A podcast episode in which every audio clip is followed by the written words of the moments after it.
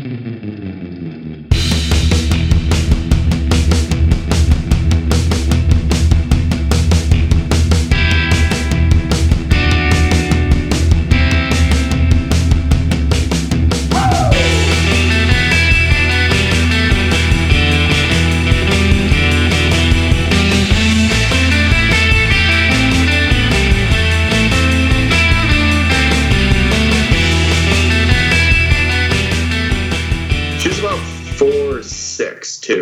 On a good day with heels. yeah, yeah. It's so you know that that goes through her. and welcome to the Down in Front podcast. How's it going, guys? No, you're gonna hear this and be like, "You bastard!" I am here with two of my best friends, hanging out, having a great time, and we're excited to chat about a new movie that has been getting some buzz, but maybe not the buzz that we thought it. But before we get to all of that, before we get into all this beautiful nuts, I'm super excited to see his face again, the mouth of the South. Brylan, how's it going, man? Hey, how's it going tonight? Going well. It's going well. I mean, long day, uh, you know, but uh, at the same time, I'm super excited to be talking to uh, you guys, hanging out with some of my best peeps. Cool. What you uh, what you uh, what you uh, been watching and uh, what you uh, sipping on over there?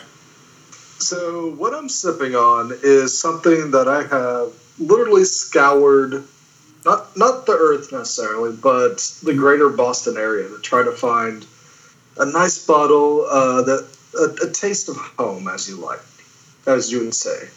Uh, and I have stumbled upon a nice bottle of Gentleman Jack. Ooh, This is hands down the best Jack Daniels you'll ever have. Uh, and it is worth every cent that I get out of it. And so I am very happy I was able to find this. The guy had to rifle through boxes upon boxes in his cellar. It took him 10 minutes to find a bottle, but he found one bottle just for me. It was Nice. awesome. nice. And where'd you buy it from? Where'd I buy it from? Yeah, I bought it from Federal Wine and Spirits in the financial district. nice. Oh, that's awesome. Yeah. Yeah. So what you watching? Um, I've been watching. I watched the first two episodes of Comrade Detective on Amazon Video. Uh, so this is the 1980s Romanian detective show that has been dubbed over by people the likes of Channing Tatum, Joseph Gordon-Levitt, Nick Offerman, John DiMaggio, uh, and it's interesting because I want to do. I want to dive deeper into this to see was this an actual 1980s Romanian pro-communist detective show, or is it something they kind of shot with a lot of Romanian actors to make it look like that? Uh, because at the same time, it's really funny, really crazy, really ridiculous because they take this pro-communist stint on all their jokes uh, and they just kind of like shit on capitalism in America the whole time. Uh, and they do it in a very lighthearted fashion, which makes it uh, pretty cool. Like uh, they find a they find a, a Monopoly board game, and they're like, "What is this Monopoly?" And they have to actually they do forensic tests on it and stuff to figure out what it is. Uh, but at the same time, the detective story is actually really interesting and intriguing and so I can't stop watching it. So it's only six episodes, so it should be a quick binge, and I should get a lot of entertainment out of it. nice. That's Comrade Detective. Detective. That's on uh, Amazon Video. So that's pretty cool. Yeah. Uh, I mean, I'm super pumped because I know I've been uh, really delving into a lot of this different sort of content, and I see that the Tick is coming back. Did you see that? Uh, August twenty fifth. Okay, cool. I was really pumped, and I know that was something that you actually brought up way episodes ago. Like we were talking about this. I think actually, Yeah. like, maybe over a year ago, uh, we talked about this, and it was for the um, uh, premiere week. What was that? Uh, pilot yeah, week. their um, their pilot season. pilot season. Yeah. So and I was Yeah. really pumped. I mean, I, I watched a bunch, but I was really intrigued. I was really hoping that the tick gets signed on because I had like high hopes for the show, and they had a very interesting way of talking about like um, you know mental health and just how to like what's going on in that capacity. So I'm super pumped about that, and I really hope we get a chance to get around to that. So Yeah, it definitely felt like more subversive than the previous Tick incarnation. So it probably will be less slapsticky, but more like kind of think about it for a second kind of humor. yeah, it Yeah. pretty- I've always I've always uh, approached the Tick as like a live action Animaniacs. Anyway, so yeah, I can see that. Cool. Well, as always, I'm glad you're here. thank you. And you know who else I'm glad is here? That's a lie. You're being lying right now.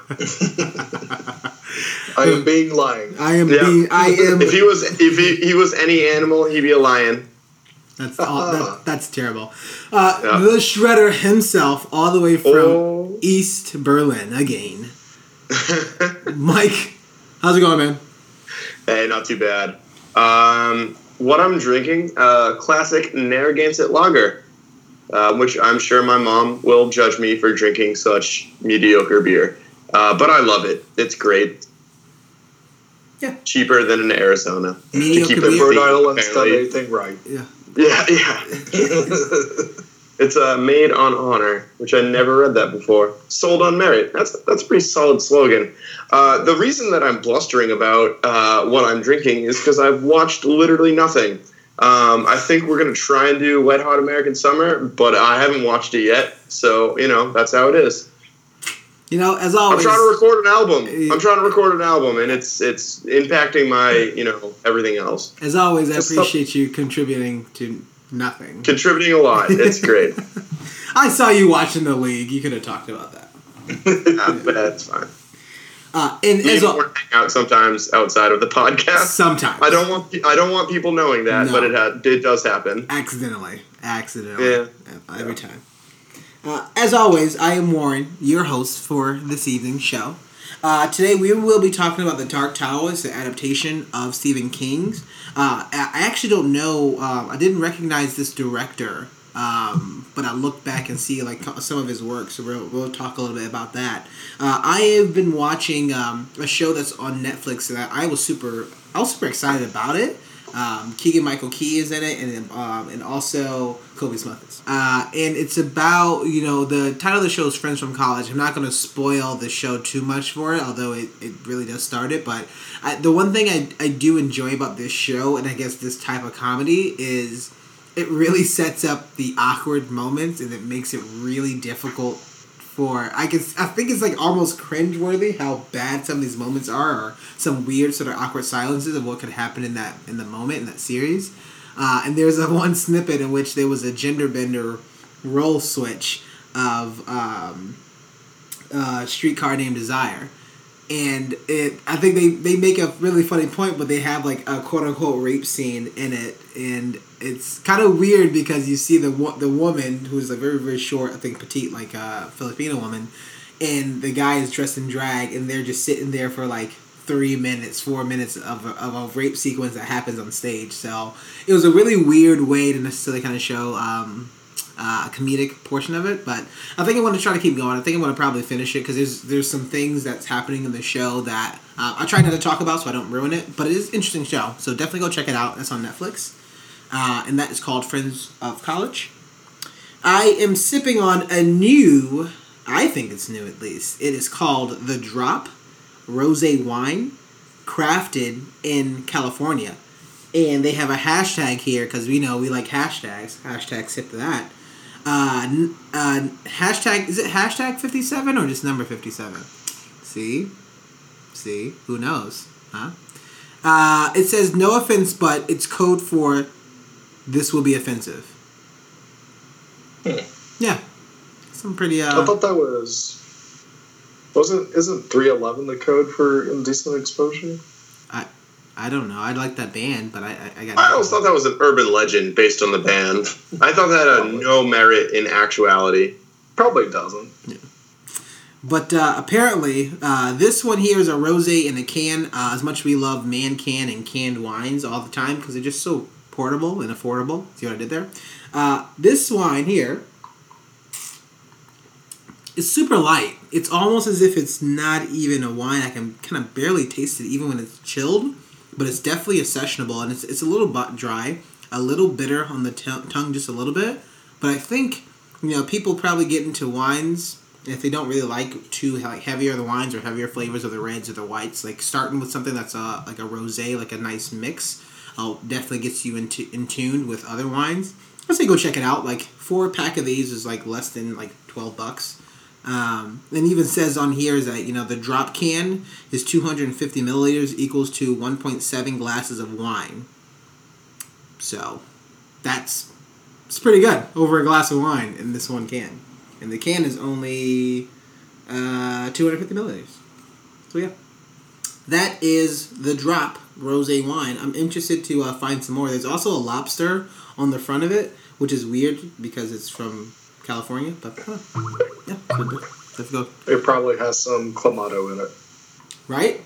Could be. Or seafood. Smells like seafood. It doesn't. I'm just so we're pumped. We're excited. Let's talk about our feature review.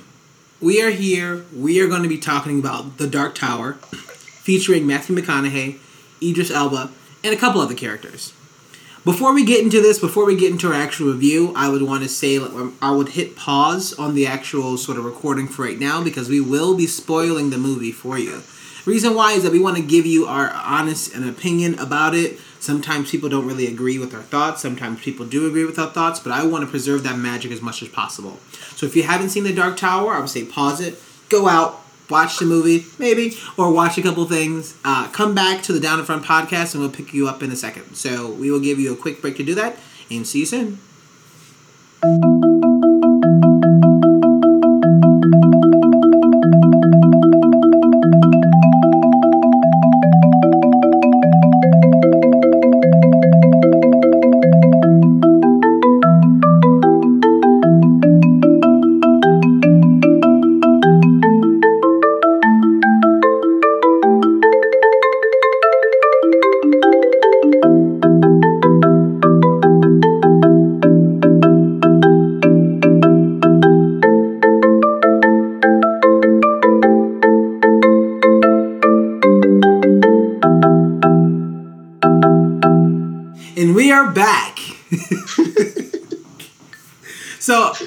Excited. I'm excited. Mike Blewett's excited. Uh, I'm excited just to talk about this film. Uh, yeah, I'm really interested in what we typically do is that we're going to be giving you our wins. We're going to talk about some of the criticisms and things that just didn't quite work for us. And then after that, we're going to wrap up and talk about grades and lasting thoughts. Um, here, what I'm actually going to do is I'm going to go ahead and toss it over to uh, Mike here. And Mike, I'm interested to hear some of your wins and things about the Dark Tower. Yeah, a couple. Um, I I thought McConaughey was good. Uh, we'll kind of cap it at good, but he played a very weird character, and he was definitely off-putting. Um, the one thing I'd say is that he had an Irish name but talked with a Southern accent, uh, and I thought that was a little bit awkward. But besides that, he definitely he played a very smooth talking person that I could believe was someone who was manipulating those around him. Um, a couple of things. I thought that the landscape shots were were cool. Uh, when they pulled the camera out from the action um, and showed the surrounding set pieces, uh, they looked interesting and foreign and alien. Um, now, I don't know how much of this was done with matte paintings and how much of this is done with uh, CG or how much of this was done on location. Uh, I would definitely like to reiterate because I think I said this for Alien Covenant that Earth still fascinates. Like you can still trek out to places and find these these little hole in the wall islands or parts of the desert or parts of some crazy forest that look nothing like how me and you and everyone else thinks Earth should look like. Um, I know that's not a great spotlight to be my second win of a movie that Earth is cool, uh, but I'd, I still I'd love to bring that up. And uh, based on our Alien Covenant review, we could probably figure out where this is going for this review as well. Um, yeah, I mean, you bring up a great point that um, from the trailers, you would assume that Midworld is like an absolutely dead world, like the gunslinger is the only person on that planet. But it was really cool to see, like, hey, it's actually has these little pockets of life and little townships everywhere. Uh, it's just that the land's been torn asunder and they had just the barest means to survive. I thought the uh, the whole Chernobyl reference was kind of cool too, where they had like um, an amusement park that had hadn't been used in like thousands of years. Yeah. All I mean, the only reason I know that's a Chernobyl reference is because that Call of Duty Four uh, mission where you run through Chernobyl, and Yeah. that's it. I mean, it's like it's like they literally played that one level and we're like, oh yeah, we could put this on an alien world, and people will be kind of creeped out because they played it that one time when they were in high school. Yeah, one thing I thought was neat about McConaughey was um, his uh, some of his uh, powers were really interesting. One that I really thought was uh, cool in particular was when he um, he found the boy's mom. I forget the boy's name. I think it's Jack. Jake. Um, Jake. Uh, yeah, he he actually finds his mom and is like, "Oh, he drew pictures. Show me."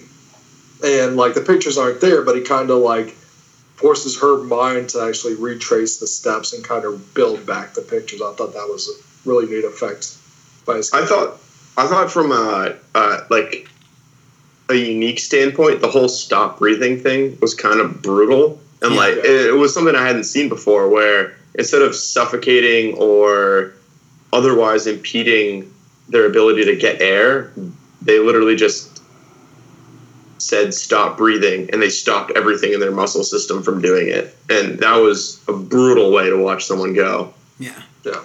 That was a definitely a tough, uh, especially how nonchalant that it was. Is like, you know, just to saying hello to somebody or goodbye, and you can also kind of take a life that quickly. Um, so I definitely think that that was like a, a pretty crappy moment to necessarily sort of have, but you know, that's some pretty cool power to have, I guess. So. Anything else? no Cool. Thanks. Uh, so let's talk. so I'm going to toss it over to uh, Brylan. How about your thoughts? Some wins for uh, the Dark Tower. Uh, yeah, so I think Idris Elba does uh, a really solid job with what um, he has to work with in this movie, uh, especially when it comes to his actions as a gunslinger. Um, when you're seeing him reload his guns or just take a moment to aim and shoot his ricochet, ricochet shots, really sick. There's this one uh, big battle at the end when um, Walter takes Jack into the um, into the area where he creates the uh, beams that take out the dark tower that he has like 80 people he's got to take out and he just like uses his uh, sense to scan the room and he goes to town it's amazing to see that Yeah. um, I also think he's really good when he's in those scenes where he's kind of the fish out of water. Like uh, when they're riding the bus and um, those two girls are, I mean, are saying, "Hey, ba- baby, you want to join us tonight?" because you've forgotten the face of your fathers. I like that type of a corny, like fish out of water humor that happens as well. And I think he did a solid job with uh, handling all that. Um, also, uh, I thought that it was interesting that they brought up something like The Shine because it's related to uh, Stephen King's other works, uh, and um, I, I only only heard of The Shine and The Shining, so it was an interesting plot development to bring in. So I was like, oh, so his his books are kind of connected into different universes, or might be all from the same universe. So that gets me a little bit more interested in trying to dive deeper into what these books are about. Yeah. And uh, one thing I like is that I feel like I'm not spoiled by what the books actually offer. I think uh, this movie does a great job of, well, it's going to be a criticism, but it, it does a job where it doesn't spoil me for the books. And I can go to the books and feel like I can get a new, fresh tale, which is really neat. Good. I'm glad. I mean, I'm, I, I know, especially from a lot of uh, book readers that at least I've heard from who've seen it, like they had nothing but negative things to say. So it's definitely nice to see like a positive portion of that for somebody who at least kind of cares about that story. You can actually still appreciate some some of his work of what you get from the movie. So thank you for that. It's cool. Yep. Um, I would say, you know, I had a couple of things that I did like. About I had a lot, a lot of stuff I enjoyed. I enjoyed this movie, kind of going into it super blind, so I didn't even know that this was a Stephen King story. Um, I guess like the only stories that I knew he wrote, uh, like for knew knew he wrote, and then also, um, uh, you know, I saw the movies for was It and Thinner. So kind of coming into this sort of action action sequence, I thought it was very interesting how they had you know uh, the dreams and like what was happening. I didn't realize that Jake was really. I thought Jake was causing those dreams, um, or excuse me, I thought Jake was causing those earthquakes, but um, I didn't I didn't realize that it wasn't him causing that. Like later on, it was just something that he's necessarily seeing. So they're also kind of setting up a couple different things of hey, whatever they're doing for right now, they are setting up for something in the future. And I'm going to talk about it a little bit later of you know how much you can do that, what's acceptable and what's not. Um, I like the scenes of like I like the action sequences. I like Idris Elba. I like his fa- in his father and the fact that you know him and the Man in Black or Matthew McConaughey's character, you know they have like they're on opposite ends of the spectrum, and you have the gunslingers motto, that chant that's, you know, why you should be doing these things. You're not doing it for your personal gain, you're doing it for the protect of the people. So I thought that was a pretty powerful sort of moment and scene of, you know, I, I thought for sure that he was going to die, but I'm glad they did some stuff to keep Idris Elba around. Um, and I like I like the action of the movie. Like I think I think it was definitely entertaining. I was interested and intrigued of seeing how the story was going to end um, because I just didn't know, and they at least gave me enough to say, you know, I'm interested to see what happens with Jake and um, Idris Elba's character, the gunslinger. I'm and um, Roland. Um, so I'm interested to kind of hear and like see about that stuff, and I'm interested to learn a little bit more about this shine and what that necessarily does and how he's coming into his powers. Um, so I thought that was just uh, also a fun part, and like that entire sort of end sequence was was was pretty badass. I mean, it was almost like the Matrix sequence, um, number one, when they're going into uh, bust uh, Morpheus out. So I, I definitely got a sense of that, but they probably ramped it up a little bit because there was only one of him and there was a bunch of them. Um, so I thought that was uh, a pretty strong scene. Like overall, that was pretty cool.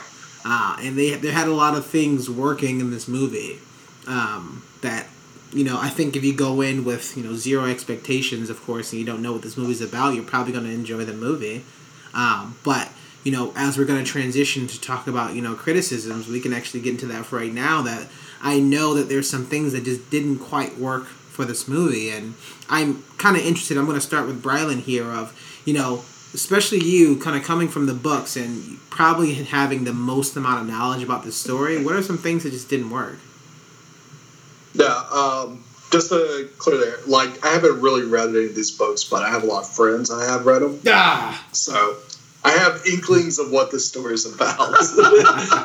so that's incredible. So that's why that's why I said I'm excited to that I was kind of excited after watching this that I was not I don't feel spoiled by what's in the book so I can go read them and get a fresh take because uh, one thing this movie does is it's it's kind of a perfect uh, example of a poorly directed film from and there's just every element of the movie are don't really come together at all. Like yeah. uh, the effects are terrible. There are parts in here that where the uh, demons from the rift that uh, when uh, it, Roland uh, fights one of them in the forest, it's super dark in that scene, for instance, but also the CG and how they filmed it looks really, really bad. Like a very bad episode of Agents of Shield bad, uh, and there's um, there's uh, just uh, some inconsistencies with the plot, and it's a very very simple story for. If I'm imagining seven volumes of a story, there's got to be a lot of depth of character that they just toss to the side just to make this one two hour movie, if it even runs two hours. Well, so it was about an hour and a half. Uh, and to that, I had to look this up because I was a little bit confused on it. Apparently, it is the eighth story in the saga. So this is technically a sequel to all the books, even though they had to reintroduce everything, which I'll get to that in a second. But um, but yeah, it's technically the sequel to all the books, and there's also going to be a TV series with TV series, which is a prequel to this movie. What? Huh. Yeah, so they're doing this really stupid. Like they're they're. I didn't know about this going into this, but uh, yeah, it, it makes no sense. So you almost had to kind of. They almost tried to inoffend the people that read the books by making something that didn't include a lot of book material and it was its own unique story with a lot of either callbacks or a couple. Apparently, a couple scenes were lifted from the books. Hmm. But it also did a terrible job of like of of saying that because they tried to make it the start of a universe, but also the end of a universe, and also kind of the midpoint because they probably are planning on making more of these. Yeah, I don't know. I, I that's It's- yeah. I have no idea. It feels over. I mean, it feels like it's definitely something that's been through too many hands. Didn't really have much focus to it. Uh, I mean, seeing Akiva Goldsman's um, name as executive producer and one of the writers is definitely a first sign of trouble. Because uh, last thing he was a writer of was Transformers. Um, It's like we can't get away from this nonstop. movie. This is like three weeks in a Um, row. Oh. Yeah, but uh, and when it comes to Matthew McConaughey, I, I feel like I'm. I mean, this is like the most bored he's looked on film, and there's a weird shininess to his character throughout it, like he over lotioned or something. that just threw me off the whole time. Too much like, wow, he's really shiny, and um, and his character kind of is like there to be the main bad guy, but also be the um, kind of exposition character as well. Where like I think it, I and this is the thing that bugs me the most is like there's interesting concepts in this movie, but they go they execute them totally terribly. Like there's one point where Walter's taking about talking about the gunslinger's guns. They're made out of arthurium metal or something like that, and they said on um, on Keystone Earth, there's, it's called Excalibur. I was like, hey, that's cool. How about you show us that shit happening? yeah. And I'm someone that really doesn't like things explained to me when I see a movie, but um, when you don't really explain anything, or if you have a cool concept like that and don't show it, you're doing the fans, you're doing the watchers disservice in this movie. yeah. And uh, yeah, it's a it's just a very messy film that n- all the pieces have issues with them. And I kind of feel bad for Idris Elba because he is like this one positive thing in the movie that's actually um, that actually tries his best to actually work with what's there. Yeah, I felt bad about for Elba too. I think he was definitely trying, but they were underutilizing him. I mean, that guy is a captivating actor, and they, there's just nothing there to for him to work with. Like he, you give this guy with, with such a great acting voice and such a powerful voice, and then you make him like the strong, silent type. Like no, like you're underutilizing him. Mm-hmm. Yeah, Um, you have this whole code of gunslingers and history of gunslingers. Let him work that into his character and let him like go to town on some monologuing about great gunslingers of the past or something. Well, and that goes to the what we were just talking about, where this movie didn't know what it was. It was it the start of a franchise? Was it the end of a franchise? Was it the middle of a franchise? Because if you already established who the gunslingers were, and then maybe how they relate back to our history, then we'd know what why that was important and why that wasn't explained.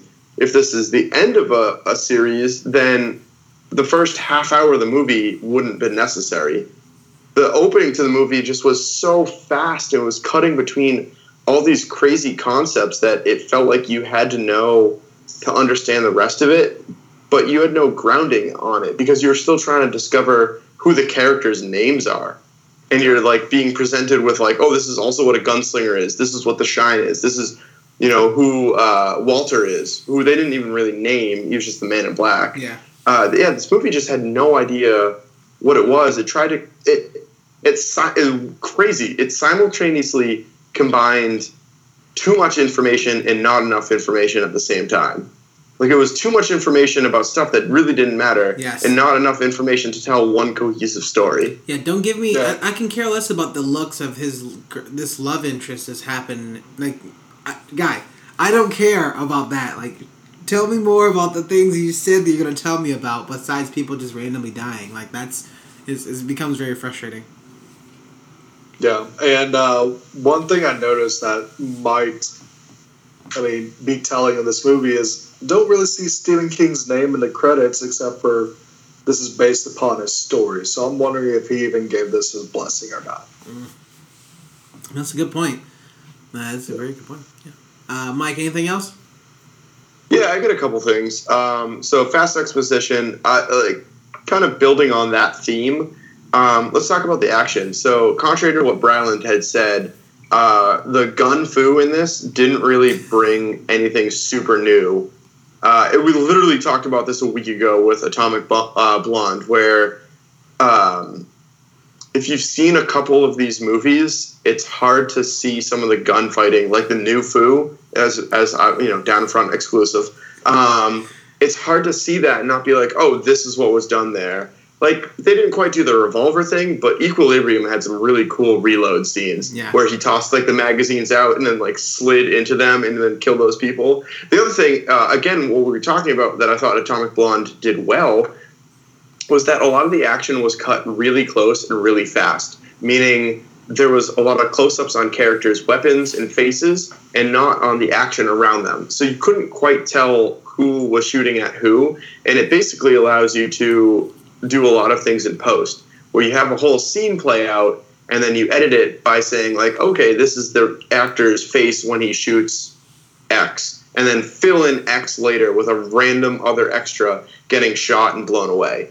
Um, and so it confuses the action. Like that whole the end sequence where he does the gun fu on the people, um, like in that little portal base, uh, they were just a bunch of nameless goons that kind of got murdered with no impunity. Like there was no there's no connection to them. Uh, they were literally just goons to get mowed down, and you didn't even see Idris Elba like shoot at them. They just kind of like fell down, and you could tell they got shot. Um, I don't know. I, we could, especially because we've seen movies like Atomic Blonde and John Wick do like the the pan out long shots so well. I just I really can't do action when it's cut quick like that unless it's remarkable, which this wasn't. Um, I mean, so I found I found especially that final scene it was easy to follow. Like I don't expect it to be like John Wick or Atomic Blonde because that's something that's gr- trying to ground the action into realism, and this is a fantasy world.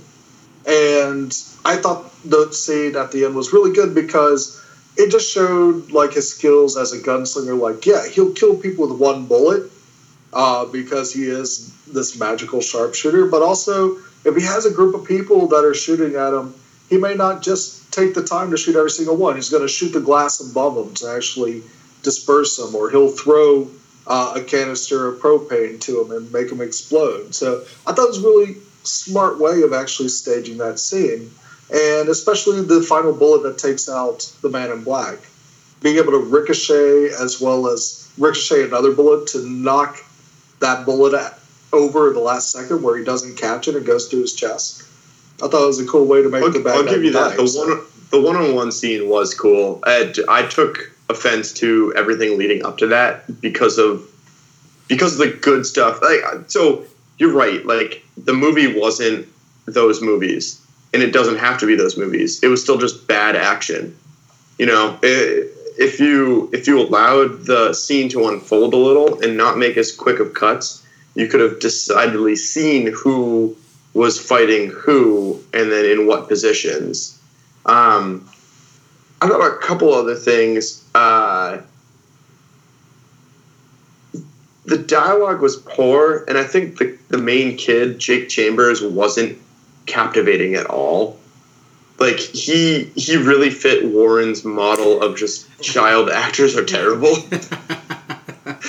It's not Yeah, all. I of see. It's went funny. to the Ty Simpkins School of Acting. Yeah, You it's know- funny. I don't even hate Ty Simpkins in Iron Man three. Uh, I don't like him in Jurassic World, Kids, kids and, but he was totally Jurassic World. It like everything they did. Speaking again, speaking to the editing, where they you you cut to Idris Elba say, "I don't like this," and then you cut back to uh, Jake Chambers being like. Well, I like this because the, the Man in Black's bad, and then you cut back to just Elba. It was it's it just felt like oh, show the character that's be talking now, and then no nothing else is really important. You could do the. They said this the same thing about the Star Wars prequel, where it basically every expositional shot was two characters walking down a corridor with some crazy CGI going in the background. Yeah. Instead, they're not even walking, and it's just some you know it's still some some whatever in the background, you know, some scenic route in the background. But they're just talking at each other, not doing anything. I mean, As Brown said, I even said though. Yeah, I think and I think even the said final it. scene. Go ahead, Brown. Sorry, and I think like the final scene where they're getting hot dogs uh, in New York is like that must have. It looked like a blatant pickup shot with the kid because the kid looked like he was four inches taller and had a totally different haircut too. Yeah. It was so weird. Uh, I, I, like, oh, we need some way to end this movie, so let's do a joke. yeah. Yeah, What is this? What kind of animal? What kind of breed is this? Um, yeah, I think I think Blue though. You probably mentioned why it was so poor. I mean, I I can't. I think at least in this movie, I gotta look back because Ty Simpkins is on my shit list. So fuck that dude. But he's a grown man now, so fuck that dude. Uh, but at least for you know Jake Chambers, Warren's ready to throw hands. Let me just make that a Patreon thing. If you want to see Warren fight, fight. he's not. He's, he's probably not a grown man, but still, yo, if you want to throw the hands, come see these hands. Ty gonna be beating up like a fifteen-year-old. no, it's just it's one of those things in which you know if you're gonna put a child actor in a leading role on equal playing terms as Idris Elba Matthew McConaughey, at least give them dialogue that's going to be supportive to make sure that it can, it can help him, or at least give him something actionable to do that he doesn't seem to be too too weak of a character that there's no point in watching him. So I think you said it correctly though, uh, blew it like once the dialogue's poor, uh, everything else is gonna like everything else is gonna suffer. And all the way to Matthew McConaughey, to Idris Elba, to uh, Tom Taylor, what's his name, all of their performances are going to suffer because of whatever they're working with, and that director is not giving them enough for like they can act their asses off as much as possible, you know. And I'm gonna, you know, reference uh, the Last Knight from Transformers. You know, you you have uh, Anthony Hopkins in that film. I'm like, that film's terrible. It doesn't matter how well Anthony Hopkins does. He can't save that film. Like, it's still Yeah. gonna be bad. Uh, so it was very, very, very poor dialogue, and it's it was very frustrating. But you know, at the same time, as you know, you you said it, you hit it right in the head. Like it's it was it was it's kind of poor because everything else is gonna like really kind of go down from there. So, all right, cool. So we tried this out with one. Oh, what was it? I think it was like a TV show where we gave I instead of offering criticism, we gave ideas to be better. And I- I've We've done a few What? of those. we've It done a few. Iron- Iron Yeah, Fist is yeah. the Yeah, I most think it was It started with Iron Iron Fist. Fist. Yeah, so so I'd like to do that with my last criticism. Offer a way to make this movie better. Um, make it about the shine. So clearly, the kid has it. It was underutilized. Like I don't actually know what it was. It was just like some mythical psychic ability that he apparently had. Um, and then clearly McConaughey's character, someone somewhat had the ability as well, or like had the ability to track it. And so, first of all, get rid of the whole exposition at the start of it and just make it explaining what the shine is. Completely explain to us why this matters. Maybe make it so like bunch of people used to have it and no one really has it anymore. And so That's too You close know- to Star Wars, though.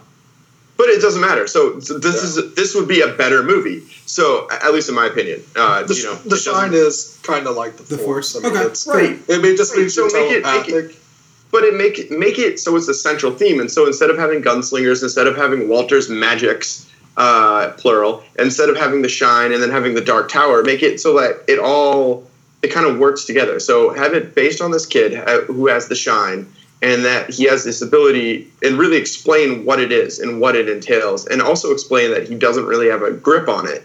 And then so when he meets up with the gunslinger, you could make it so that he kind of knows what the shine is, but can't really train the kid.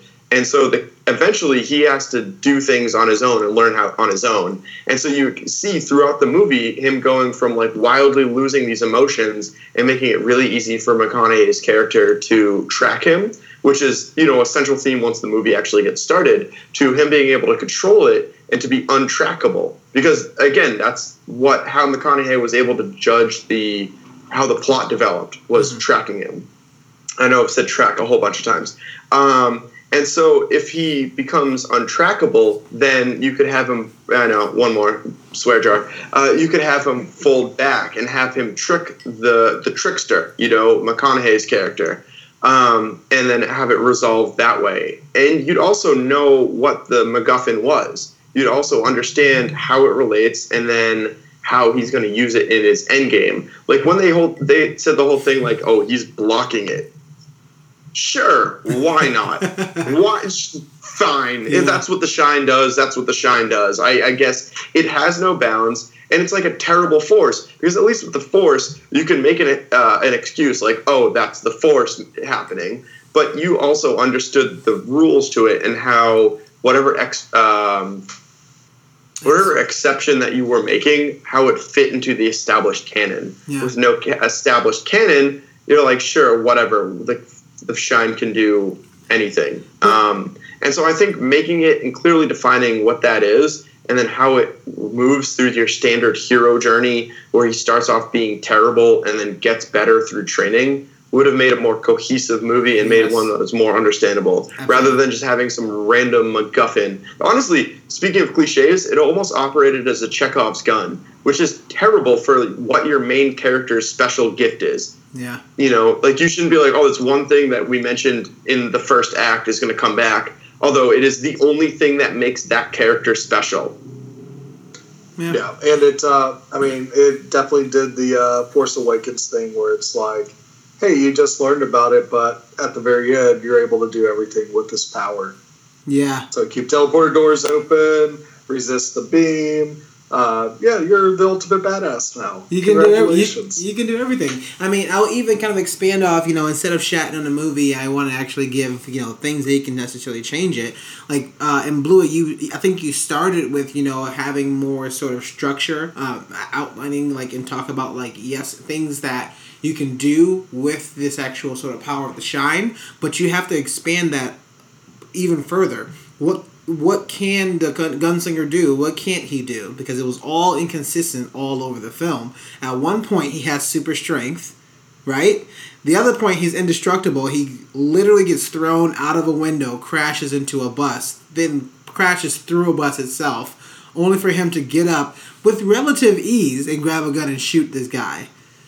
And so I'm like, wait, did you not get hurt from any of that? But I saw you get stabbed earlier very easily. So wait, uh. So you're not entirely sure Yeah. like what happens there. That that was very inconsistent from his powers of you know if you're such a badass all the time, why like tell me a reason why you can't use that badass power a lot, especially when it's I got to do a quick sidebar.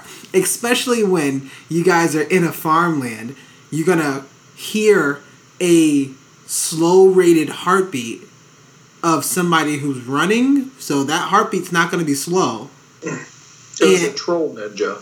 Oh, okay, Just okay. be- so they have they, they're supposed to have slow heartbeats. Oh, I'm, I'm so sorry. I, I apologize. No, but like you, if you're if you're tracking somebody's heartbeat who's running away, he's gonna have an elevated heartbeat. Whatever. That's a cool. That's a cool moment. But this is my quick sidebar. With all the power that Walter has, why is he sending goons to literally run away with the kid? You, they transport it there, I'm sure, and you're gonna tell me to capture a kid, you're gonna run away from him? But you have the power to teleport? Come on. Um, and just talking about like uh, the seer's powers and what she can necessarily like what what can she see? What does she do? Like what, what exactly what's happening there? Um, so I just think these things need to be She more has the shine defined. as well. Well, does she? It's Or, just not as. She did. She had the shine. It just wasn't as powerful as Jack. okay, Jake. Again, Jake. well, we d- it wasn't We don't know the defined kid's on on what it really was. Yeah. It's it's just something that you said and you're trying you're you're still explaining us to what it does, but you didn't explain to us what it is yet. Um, and then you know, lastly, the Walter's character. What was his power? Because there was literally no re- like reservations for what he could do, and it made it super confusing. Of you're walking down the street and you're gonna tell a little girl to hate. uh, which is like okay, and then you can automatically make people stop breathing, but then at other points you got to make people kill each other. Yeah, he's s- I mean, there's similar characters in other Stephen King tales, like Randall Flagg in The Stand. He's like a Satan analog, so it's like ultimate evil versus ultimate good type of thing. Got it. Yeah, it's just like, and I just have to like agree But with yeah, going off it, of it's it's not explained, and it's No. not clear why he's doing what he's doing at all. I, I guess my other my other big thing to me, and as much as I love this dude as a as an actor and a character for a lot of things, you have to recast Matthew McConaughey. I don't think this was the right role for him. Uh, I think hi first of all, his hair was a different color. It was super gelled up. Like Brylan said, he was super shiny. He was way too clean. I understand. I think they were going of he's supposedly more kept together, being a sorcerer. Like I understand that that uh, comparison what they were trying to do. Of the gunslinger was really dirty and like weathered, and he was much more clean and kept together. Uh, but it's Matthew McConaughey. We cannot now unsee all these roles that he's been in, and him just ba- basically being Matthew McConaughey and being really all smooth and all doing like telling people what to do. Yeah. It's it's really difficult for me to try to believe um, you. It would be sick actor. if every portal was just a Lincoln. or if he, uh, if he just like went up to someone and was like, "Go buy a Lincoln Town car," and they just and they just did it. No, I- you know, I was really trying to think of the you- people who would like. Uh, I- I'm going to let you uh, finish in a, in a moment, but but uh, I'm interested to know. You know, I was really wanted to know who would uh, have to be. You know, Walter. Like, if it, if it's a recast and if it's a true recast, I need somebody who's like the the. I think his name is um, Rufus Walton Wainwright. Goggins. Oh, Walter Goggins will be good, but I think a bit more too comic, uh, too too out It there. might be too over the top. Yeah, I was thinking of Rufus Wainwright. I believe that's his name from um, uh, the Man in the High Castle. He plays Obergruben Smith. Um, Oh, somebody's more. I- Rupert Everett. yeah, Rupert Everett. Oh, my bad. That was way wrong. Who the hell is Rupert Wainwright? Anyways, um, He was a singer. Oh, okay. There you go. I, I needed somebody a bit more reserved. Um, somebody who has a little bit more like it, can be a little more stoic. Like you can tell that what they're not saying has a sense of evilness from them. Um, and I guess he just played it a little more like a like a uh, jovial, and that's just something I just it just didn't work for me. Yeah, just to add on to your criticism about consistency, what you would add to it. Mhm. One thing I would think is it would have been a much better movie if they stuck with the consequence they gave Roland, where it was like um, he's getting a lot of crap for being on this mission of vengeance to actually avenge his father and everything, when his duty is to uh, protect the tower. And at the end, you allow him to be able to satisfy both needs. Yeah. Where he kills the person that killed his dad, and he takes care of what's uh, endangering the tower. Clean your hands. Everything's hunky dory now. Yeah.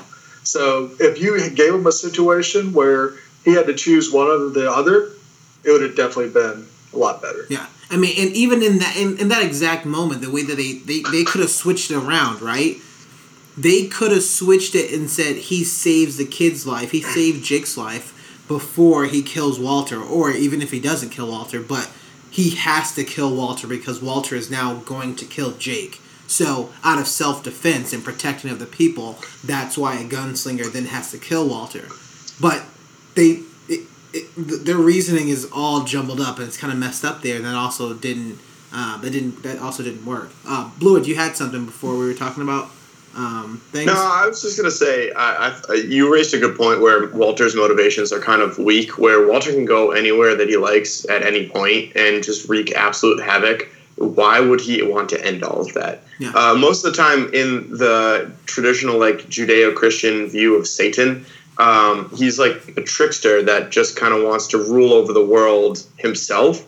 So if you make uh, Walter a Satan analog, why would he want to give up that power to some external source? yeah It just wants- the motivation made no sense whatsoever. He wants existence to be there. yeah What? He wants existence to actually, I mean, to exist. Right, He right, wants right. life Yeah. to continue so he can Right, You'd and be so the conqueror of it. so if he lets the outside of the universe in, it ends life. Like why? That's a good Because I thought I thought that was the point where like the whole outside getting in would just end things as we know it, and that Walter would go along with it Some people because just like Walter was part world of that burn. universe. Just like seeing the world burn. I guess he just wants to destroy even himself.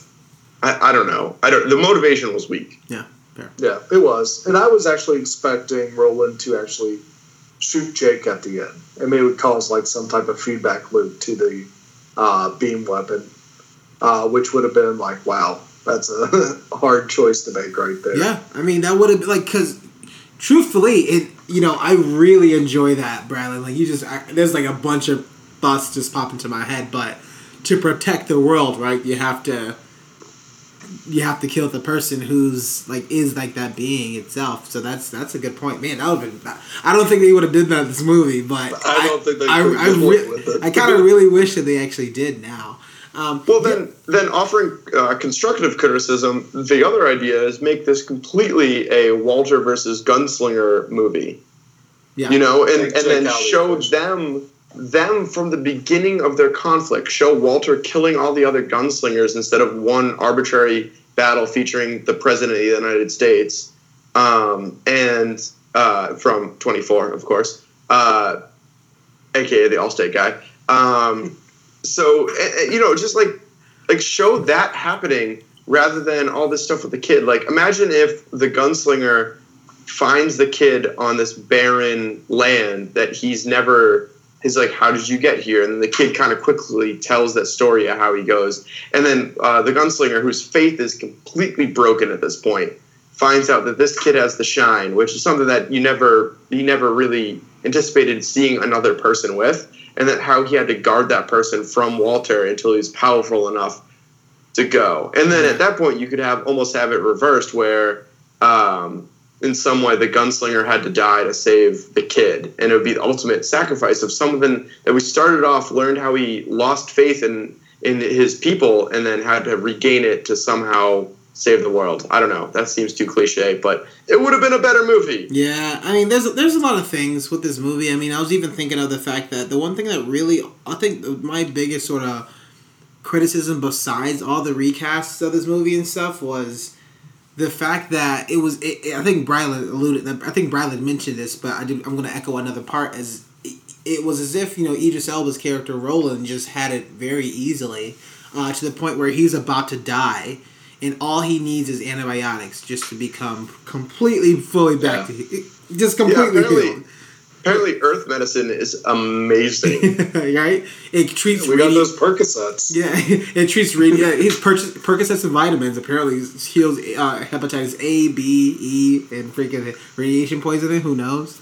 Um, although I did think in that moment in the hospital that they were alluding to the fact that uh, Roland has to die at some point because he ha- he is poisoned.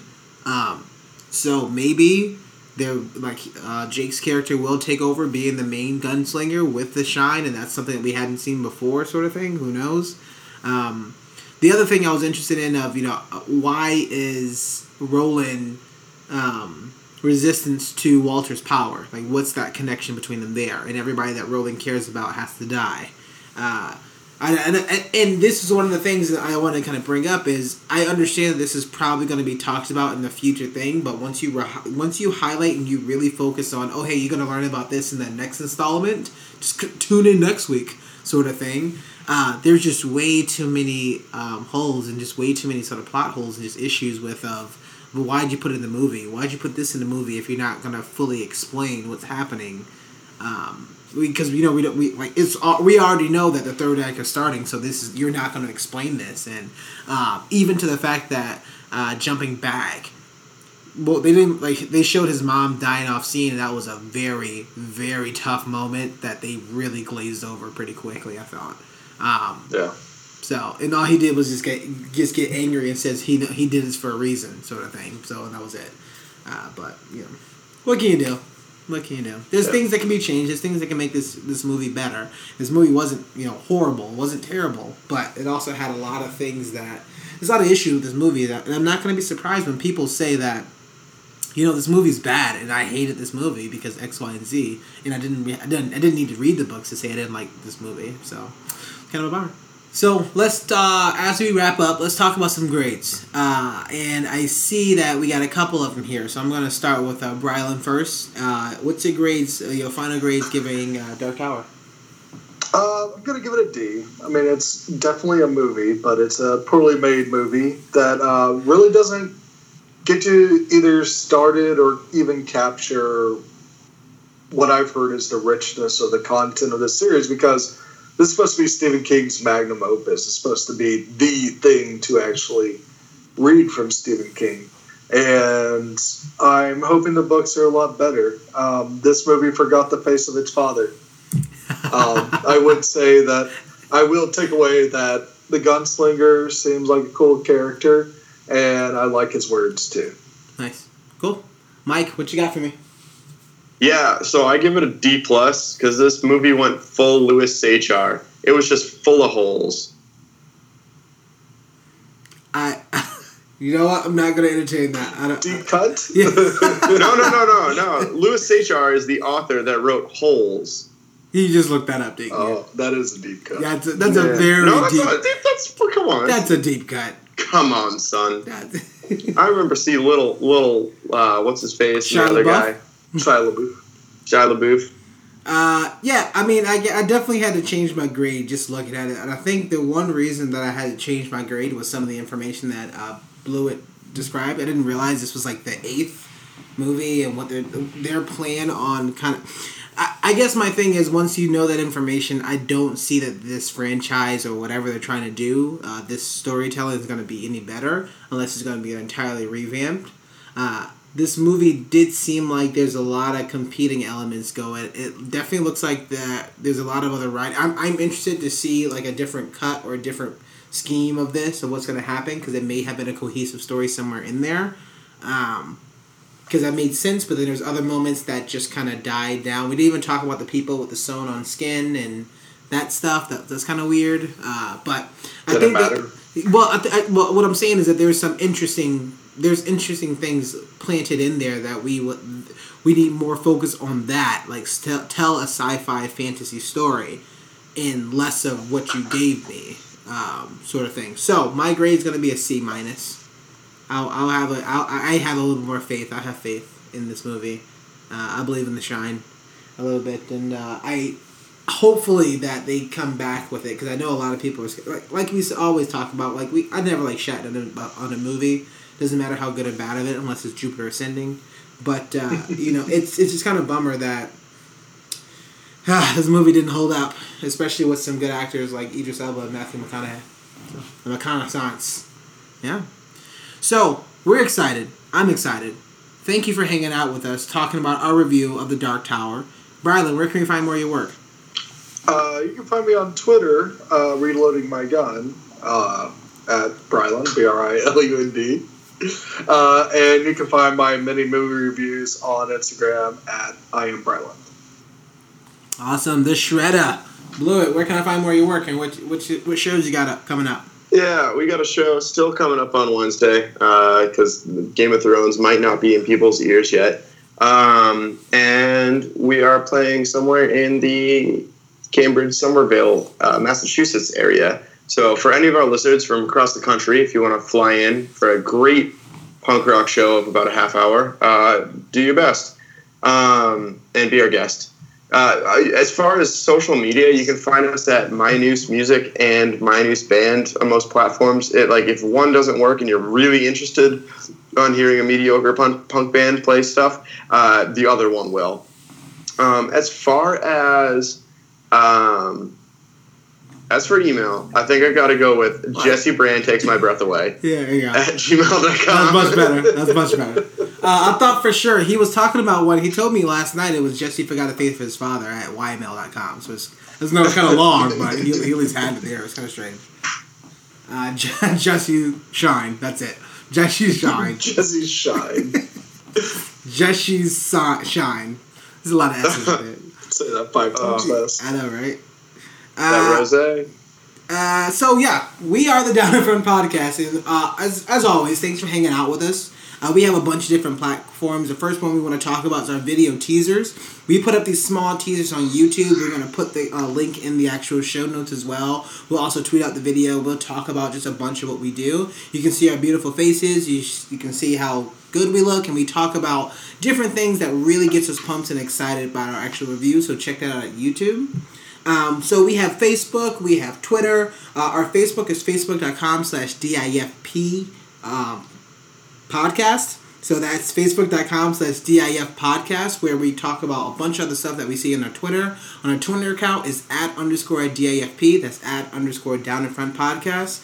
Uh, and what we're going to be doing is talking about our patreon.com slash down in front, in which the website you can go sign up to be a subscriber is for what as low as one dollar a month. It's, it's the cost of a as an Arizona iced tea, uh, half and half with an Arnold Palmer. It's delicious. One dollar a month. That's all it needs. Feel free to sign up. Let's let us know. Um, you can also comment in there. There, you're actually gonna get even more information just for a dollar there. So it's actually pretty cool. Where you can get early episodes. You can be on our podcast. You can actually tell us what you want to review. You can actually Skype in. It'll be awesome for it. So it's going to be super exciting. It's an exciting time for us just so that we can get more content and we can actually keep talking about things that should be talked about because there's a lot of stuff that's being skipped over and as long as we can at least mention it during our what you've been watching segment, we feel like that's the that's the way to go. Um, so that's going to be patreon.com slash down in front. With that, I am Warren. I am with my good friends Brylan and Blewett. We will say thank you so much for listening in and tuning in to the Down in Front podcast, and we will see you next time. Bye bye. And don't forget the face of your father. Yes.